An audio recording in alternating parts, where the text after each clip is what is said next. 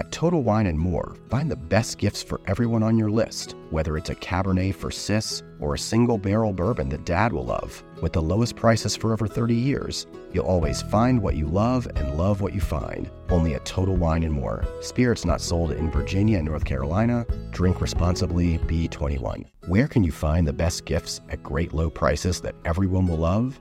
At Total Wine and More, of course, with so many great bottles to choose from. Find something for everyone on your list, whether it's a Cabernet for your sis, sparkling wine for a coworker, or a single barrel bourbon for dad. And if you need any help, just ask one of their friendly guides for advice. With the lowest prices for over 30 years, you'll always find what you love and love what you find. Only at Total Wine and More. Spirits not sold in Virginia and North Carolina. Drink responsibly, B21.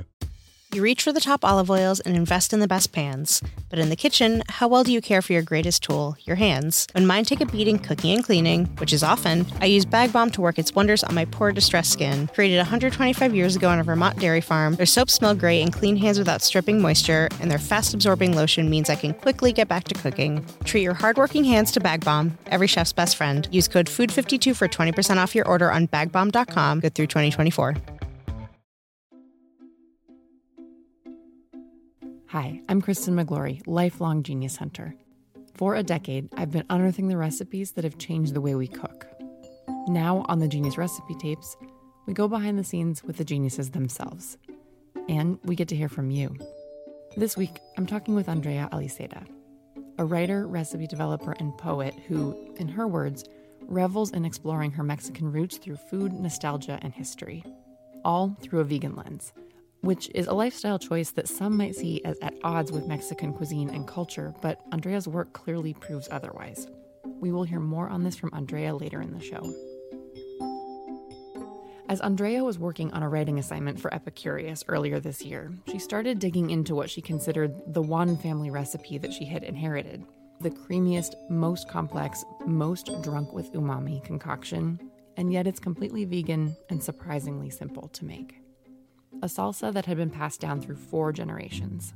Every cook in Andrea's family started this recipe in basically the same way, with big chunks of onion, garlic, and serrano chilies fried in a good amount of oil, then blended up with some of the savory, spicy oil that they fried in. But then, as it turns out, each of them went their own way. You can put it on everything from tacos to scrambles to sandwiches. At the end of the episode, Andrea has one more surprise for us, too, so stick around for that. But for now, here she is to tell us more about the first time that her mom made this family salsa for her. I was just like blown away at the flavors and how it came together. And um, I remember like she showed it to me and I was and she was like, You'll never guess the secret ingredient, you're never gonna guess. and I was like, What? And um, so I tasted it, and uh, she was like, "It's peanut butter." And I was like, "Oh damn!" Like I don't know. I was like, "Wow!" Like then I don't know. It just tasted amazing to me. Um, I think at first, uh, for my my mom, it she like she was making it seem like no, this is like your great grandma's recipe. Like this is how it was. Like always had the peanut butter. Like that's what makes it so unique. Yada yada. But um, yeah, once I talked to my great aunt, she was like, "No, this is the recipe." And then I kept asking about the peanut butter, and she was like, "There's no peanut butter." like, what are you talking about? so that was pretty funny. Um, and then yeah, it was like after like I had to talk to my mom again and be like, okay, what's up with the peanut butter? Like, who added the peanut butter in there? And then that's when finally she was like, oh, I added, I added the peanut butter. I was like, you should have told me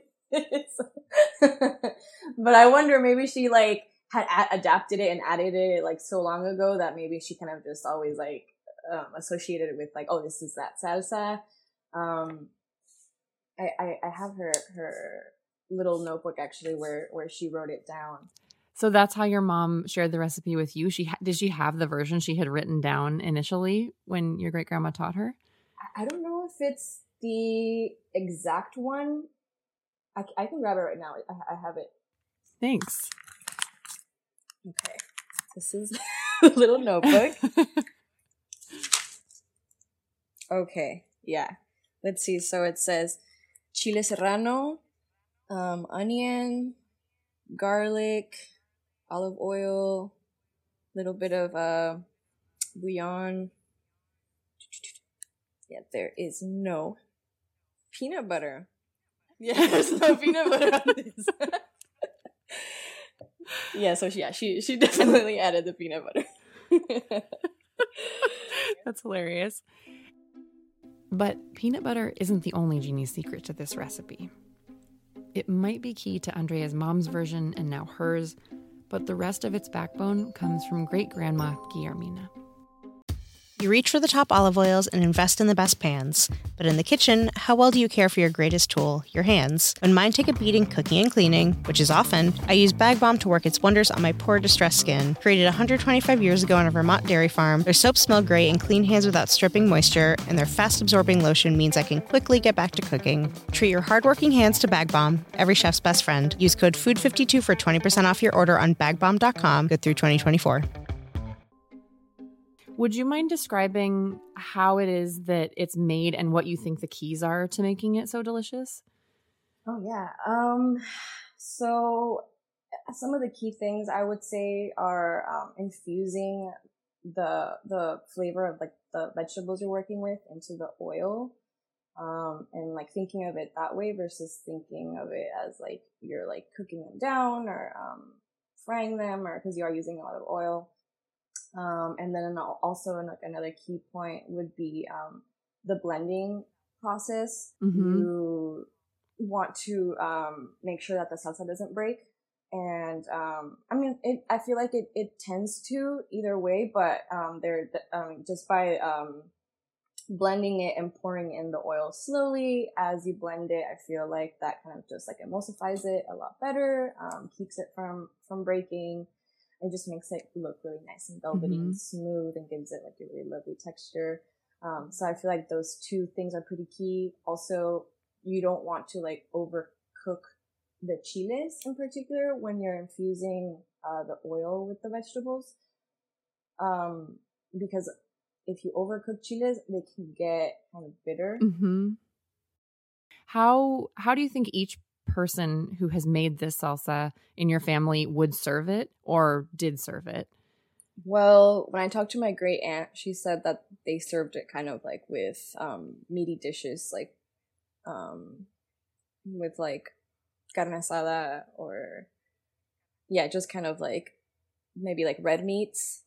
Mm-hmm. Um, mm-hmm. and my mom, my mom, she she loves dipping it with bread, mm-hmm. with like um, mm-hmm. I don't know, like a, like a French bread, like a baguette, or um, slices of, of of toasted sourdough bread, um, things like that. And um, she kind of likes enjoying it that way. And it's really really good like that as well. Um, and kind of just also like maybe like on on meaty dishes. My mom and her husband love to go fishing a lot, so they probably like put it over their fish and um over like rice and beans and things. Mm. Um I love to have it with oof, like so many things. Like um if we make cuz I'm vegan, if we make like tofu scramble, like put it on top of the tofu scramble or if we're making a mm-hmm. sandwich, put it in the sandwich. Um like putting it in a torta like oh my god uh so good um with like quesadillas with tetelas um i'm sure like tamales any mexican uh meal that starts with a or dish that starts with a T. Telas, tlayudas, tostadas. I feel like it would go great with all those things. It's just so savory, and I feel like it has such like umami that it kind of um it goes really well with like heartier, like warm um, dishes. And if you were making it with your mom now, how do you think you would settle how much of the seeds to leave in? well, my mom is stubborn in general, so she would be like, no. Like we um we actually when I was like testing at some point, I was like, all right, you make it like how you make it, and I'll make it how I make it. Um and she was like, okay. And so she, I mean, she didn't, she left all the seeds intact on, on all of the chiles, uh, and made it really spicy. So she definitely will not, uh, settle for anything less than extremely spicy. and I just can't. So I probably would have to just make my my own salsa. um, but like that, like if if she had made, for example, if she had like made me like something like mm. that and I took it home, or if I for whatever reason like made it that spicy, I would probably just like do like little dots like on on each bite or something versus kind of like being a little more generous with with my my serving of the of the salsa. Um, so I don't think she would be taking out the seeds anytime soon. Mm-hmm. And I don't think, but I also feel like she probably thinks like my salsa is just not spicy enough. so hers, hers is better. we'll just leave it at that. Hers is better. hers is better. Yeah. You'll sweat a little bit, but but yeah, but she she likes hers hers better. Like even like we we had like her husband taste test and he was like, you know, maybe sometimes you should make it like this. You should make it less spicy. And she was like, no, no, no, that's not how you make it. That's not how you make it. I'm not going to make it less spicy. Um, so she's, she's definitely, uh, very, very, very stubborn in, in, in those ways, which is pretty funny. Um, because even her husband was like, maybe some, sometimes, not all the time, maybe just sometimes make it less spicy with less seeds. And she's like, nah, no. That's how I make it. Well, it sounds like you've got an ally if you ever want to make it your way too. Yeah, exactly. Yeah, yeah just secretly like don't let my mom see you eating this. I love that. Well, you're just adding yeah. another chapter to the history of this recipe. yeah. Aww, that's true. And not the last. true, true. Yeah, definitely. We'll see how how it transforms over time and I'm happy to have been able to to share uh, at least my version of the recipe and see um, other people t- uh, making it at home and you know doing it their own way adding more spice or not or um, just having it like live on in that way is is, is really special. Hey it's kristen.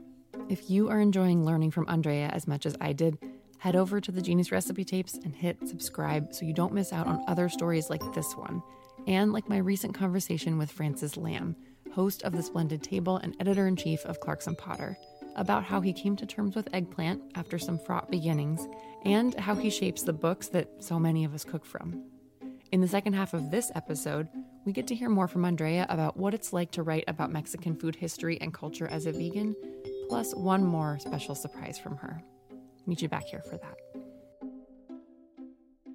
In addition to writing about like sort of the culinary history of your family, you've written a lot about other culinary traditions in Mexico. Is there anything that you have learned about lately that's particularly resonated with you? Oh man. Um well I I just wrote like a huge piece for Epicurious on uh Nixtamal. Mm-hmm. And um that was like a dream assignment.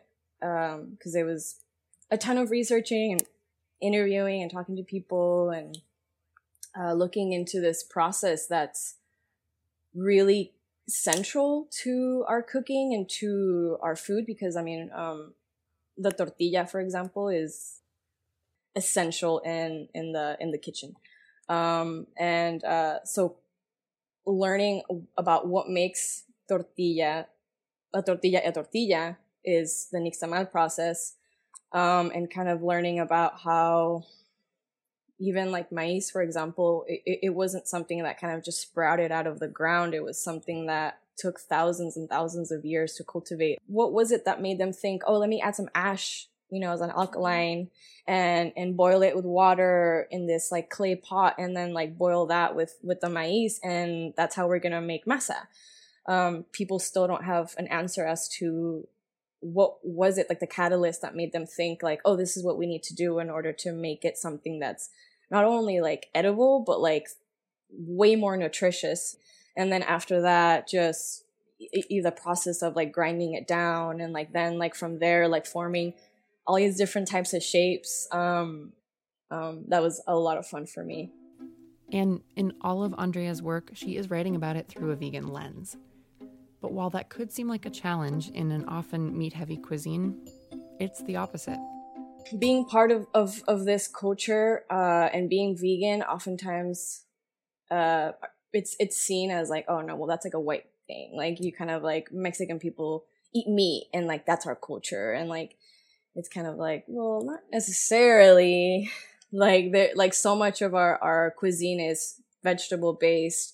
And um i mean what makes it mexican is uh the influence of of um the spanish uh colonizing uh but it it it's not the only um part of our cuisine that exists. Like it's not just um meat and you know like beef and pork and all this. Like there's so many like indigenous dishes that were around a long time before that that were very heavily uh, vegetable based um, and there's so many dishes even now that are so easily able to be made without without meat and without dairy and stuff. Um, so it's been kind of cool to be able to dispel those things and kind of like question well what does it mean to be vegan and to be mexican? And kind of like at once uh kind of feeling like a little bit on the outskirts like looking in. It's definitely been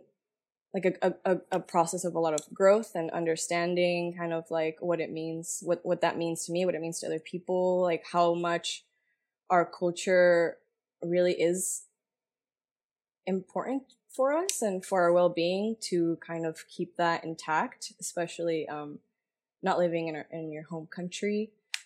Um, and yeah, yeah, why, why, why it's so important for people who just decide to not eat meat for whatever reason, um, or dairy or whatever, to still be able to partake in, in those like very important, um, traditions. And just the fact that it like, it just makes you feel like you belong somewhere, um, especially not, not being in Mexico and being here and just kind of feeling like ni de aquí ni de allá, they say, like not from here nor there. So kind of like it's like those traditions that kind of like anchor you somewhere. Being vegan now and and, and seeing my my traditions through through that lens has like really helped me understand why those uh, traditions are so important for people, why people hold on to their cultures so fervently, I guess. And it really is like a life source, or it really is like just gives you a sense of belonging and because I, I mean, living, I grew up in a border town, so I kind of like always took my culture for granted because it was always there. And so I could just go to the fruteria and I could have my juices and my tortas and kind of take part in my culture that way. Or we could just cross the border and go get tacos and take part in my culture that way. And, uh, or even hearing Spanish as a language. Um, and things like that but just kind of realizing uh, why people really honor like their recipes when when they have to leave home and move somewhere else and kind of like how important and how present uh, food is like as a medium to kind of connect with that part of yourself. I wrote this uh, piece during the pandemic and i was living in new york at the time. Um, i was just like really feeling nostalgic and kind of just like really missing um, Mexico and like its flavors and like just being there and and um, the the feeling that I have one has when you know you you you go back home or you go you're in your home country and you kind of feel like a sense of of belonging but also just like it's the the flavors and the smells and the sounds just kind of it's all like very familiar and it kind of just I feel like a little more animated or something, like more colorful. uh, so I think it was kind of like missing that, and um, and so that that's that's what this piece is is about. Um, it's called Ode to Mexico. Cierro los ojos y me veo sentada en la entrada de un catedral. El aire pleno y lleno, un paraíso para el olfato arrullando flores de alcatraz en mis brazos, un cafecito para echarle ojo a la poesía de la bugambilia frente a la casa del don Gael García Márquez, que en paz descanse. Mastico mi corazón escurriendo de salsa amor como si fuera torta y me chupo los dedos de lo delicioso que está. En los Estados Unidos no saben cocinar así. Thank you. That was really beautiful.